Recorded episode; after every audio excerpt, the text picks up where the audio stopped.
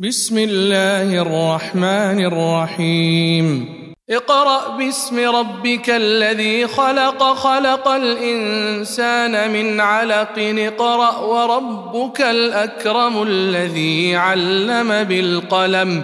علم الإنسان ما لم يعلم. كلا إن الإنسان ليطغى. ان رئيه استغنى. إن إلى ربك الرجعى.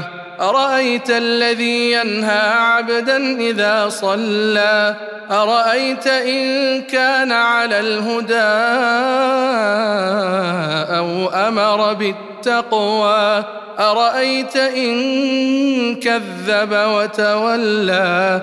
ألم يعلم بأن الله يرى؟